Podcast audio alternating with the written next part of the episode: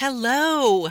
Well, it's been a minute since I've recorded a new episode, and I wanted to let you know what's going on. I'm writing a book, two actually, that will be published this year. I've heard from some of you that you're furiously taking notes as you listen to the podcast episodes. Some of you have even printed off the transcripts and are highlighting them and putting them in a binder. I love this so much, and it has inspired me for book number two. So, what you've been asking for, it's coming. Now, that said, I will be recording a new episode soon and we'll get back to a regular schedule. In the meantime, if you're interested in hearing about the book and knowing when it's coming out, be sure to go to triciazody.com and get on my email list. You'll be the first to know. Now, here's the episode you came for. Hi, friends. It's Tricia Zody. Welcome to my podcast. Another Beautiful Life Restoration of Mind, Body, and Spirit After Brokenness. I am so excited that you're joining me here today as we walk this journey together. I believe that God is extending out His hand, offering each one of us the opportunity to be guided into restoration. I also believe that with restoration comes freedom, adventure, and great hope. These are the things He's calling us to and I'm glad we can do this together. Hello, my friends, and welcome to episode number 90 Bullseye. I've been so affected by my skydiving adventure in so many positive ways. Metaphors and analogies for life keep coming up. So, I jumped for the first time about two weeks ago. And I've already purchased my second jump to be scheduled in the near future. I love it so much. I think I'd even like to jump solo one day. In skydiving school, you have to jump tandem, that's with an instructor strapped to your back, twice before you can jump solo. And before you can jump solo, you must go through simulation or practice on the ground. You learn how to pull the parachute straps in order to head in the right direction to your landing destination, and also to slow down your pace if you're moving too quickly. You are taught how to get a lay of the land in order to spot your landing, your target. So I'm thinking on this solo jump thing and going through all the reasons why I could feel confident to do it. The first thing to note is that a coach, yeah, that's what they call him at the school, is with you as you jump. That coach hangs on to you as you jump to direct you during the free fall. That's reassuring. That coach has been there, done that thousands of times, and knows exactly what to do to get you back on track if you're not doing it right which not doing it right is very possible for a first time solo jumper because you don't know what you haven't yet experienced. So you have no idea what obstacles lay ahead, and you may not even understand what it might take for course correction. For example, in episode 88, Skydiving is Adventure Therapy Part 1, I told you that in the free fall, you're instructed to bend your elbows and hold your arms next to your face, kind of like a cactus. But if you put your hands out in front of you, like Superman, you would go backwards. That's helpful information, I'm told, if you get separated from your tandem instructor, who has the only parachute you'll need to get back to the ground safely. I'm sure they were just pulling my leg on that one. But when you're solo jumping, knowing those kind of maneuvers could come in handy. So, the only thing I could think of that wouldn't make me feel so confident about jumping solo would be the possibility of not making a landing where I was supposed to, missing the mark, and perhaps even land somewhere outside of their grounds, like a nearby field. But I did check with the school about this, and they told me that if a skydiver misses the landing mark, they send someone in a four wheeler to go pick them up. The instructor told me that in their on the ground training practice, you're taught how to handle those situations. He also said, We know when they're not headed in the right direction. We have our eyes on every one of the skydivers, and we're watching the direction they're headed. A friend of mine just shared a story about a strange man who came walking up their long dirt road. Her husband and son walked out to meet him. It turns out that his buddy had jumped out of an airplane practicing a military exercise, but had miscalculated his jump and missed his landing target and ended up in their pasture. Real life. This guy came looking for his buddy. So now I know that if I did miss the mark, one, it wouldn't be the first time someone did it.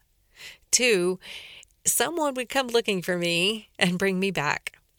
And three, it would give me the exact point of my ineptness as a skydiver, allowing me more on the ground practice in order to better maneuver myself in the air for a successful target landing the next time.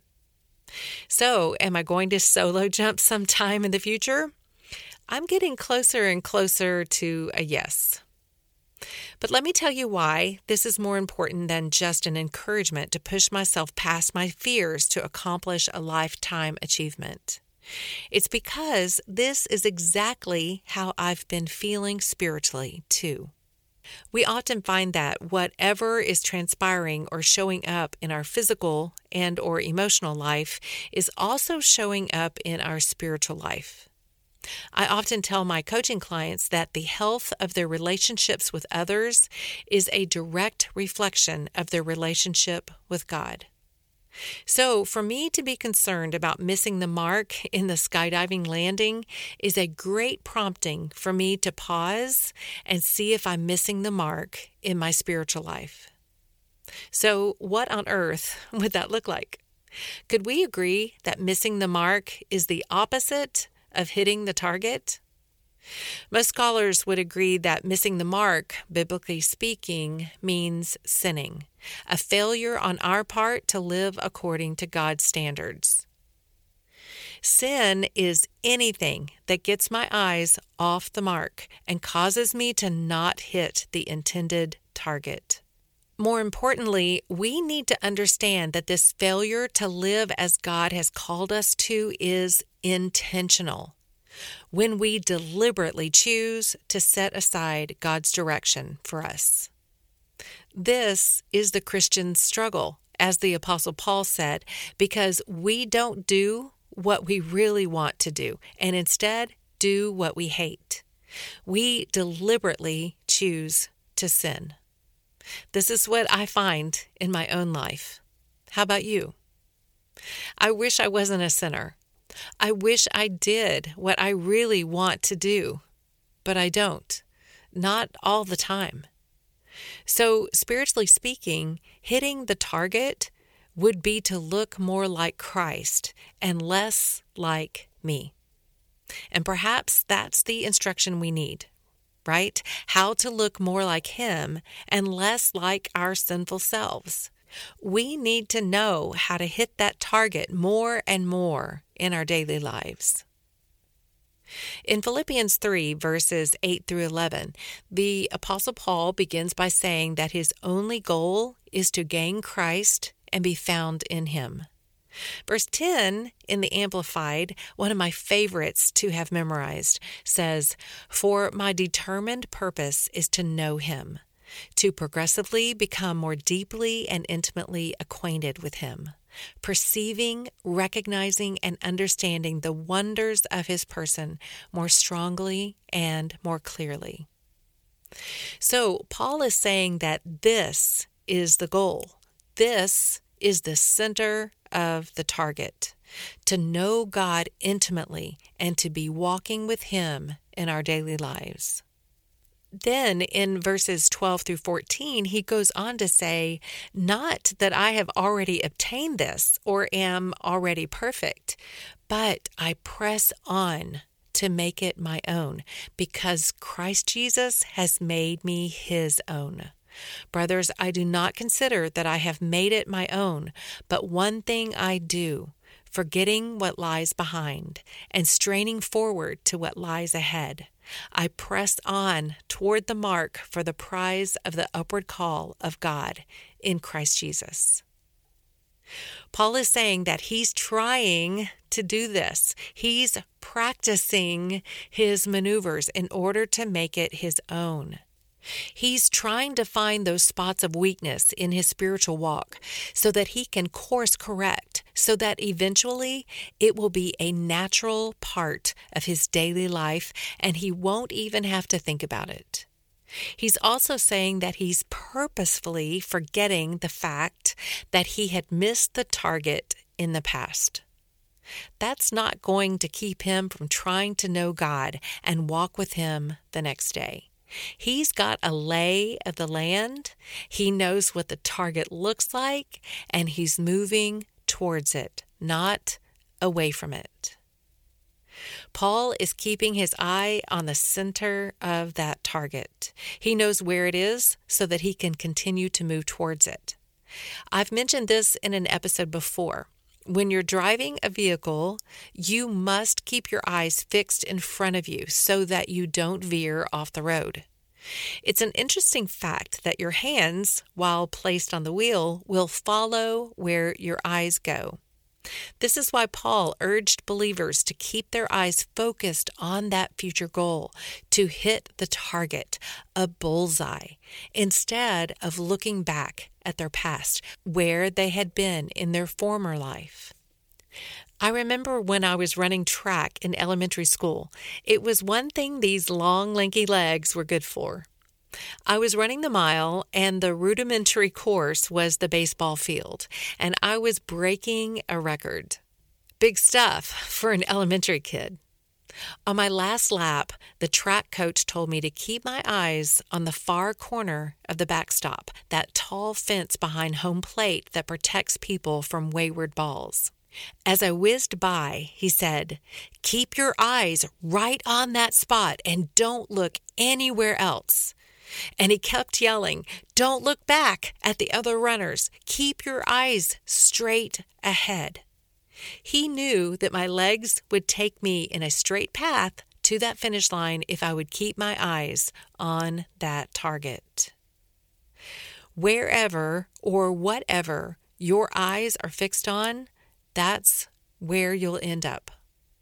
The only way you can miss the target is if your attention is drawn away from it. If your attention and focus is constantly on the target, if you're constantly scanning the land for it, then there's no way you can miss it. So, again, how do we keep our attention and focus on following Jesus such that we come to look more like Him than ourselves? We practice our maneuvers. Seriously. When we are in the habit of repenting from our sins, committing ourselves to Him and His ways, trusting in His power and love to change us, then we can have the confidence that every time we try to hit the target, we'll get closer and closer to a bullseye each time. Pursuing Jesus, being determined to know Him more, walking in His light and grace and His love, is pressing toward that mark. Friend, if you want to make sure you're not missing the mark, that you're hitting that target, then you must make sure you're pursuing Christ in your daily life. It's just a choice you need to make, a determined purpose. You are practicing hitting the center of that target every day. Some days you'll come closer to the bullseye than others, but you're becoming more and more skilled at making the right maneuvers for course correction and learning how to overcome obstacles as you go. You've got this. If you feel like you're missing the target more than you're landing on it, let me suggest that, just like in skydiving, a coach is just what you need to come alongside you to make sure you hit the center of that target as much as possible. I'd love to be your life coach and be that someone who would come looking for you and bring you back if you did miss the mark. I've put a link in the show notes for a free 30 minute call just so we can see if we're a good fit to work together and show you how life coaching would work for you. Also, don't forget to click the link in the show notes to get the free downloadable guide that complements this episode. It has a few prompt questions that will help you personally work through some of the things I've talked about today. It's like a little life coaching at home. By the way, if you're in the Houston area, Skydive Spaceland in Rosharon is where I went. Love the people there. Have a wonderful week, friends. See you next Wednesday for the next episode of Another Beautiful Life podcast.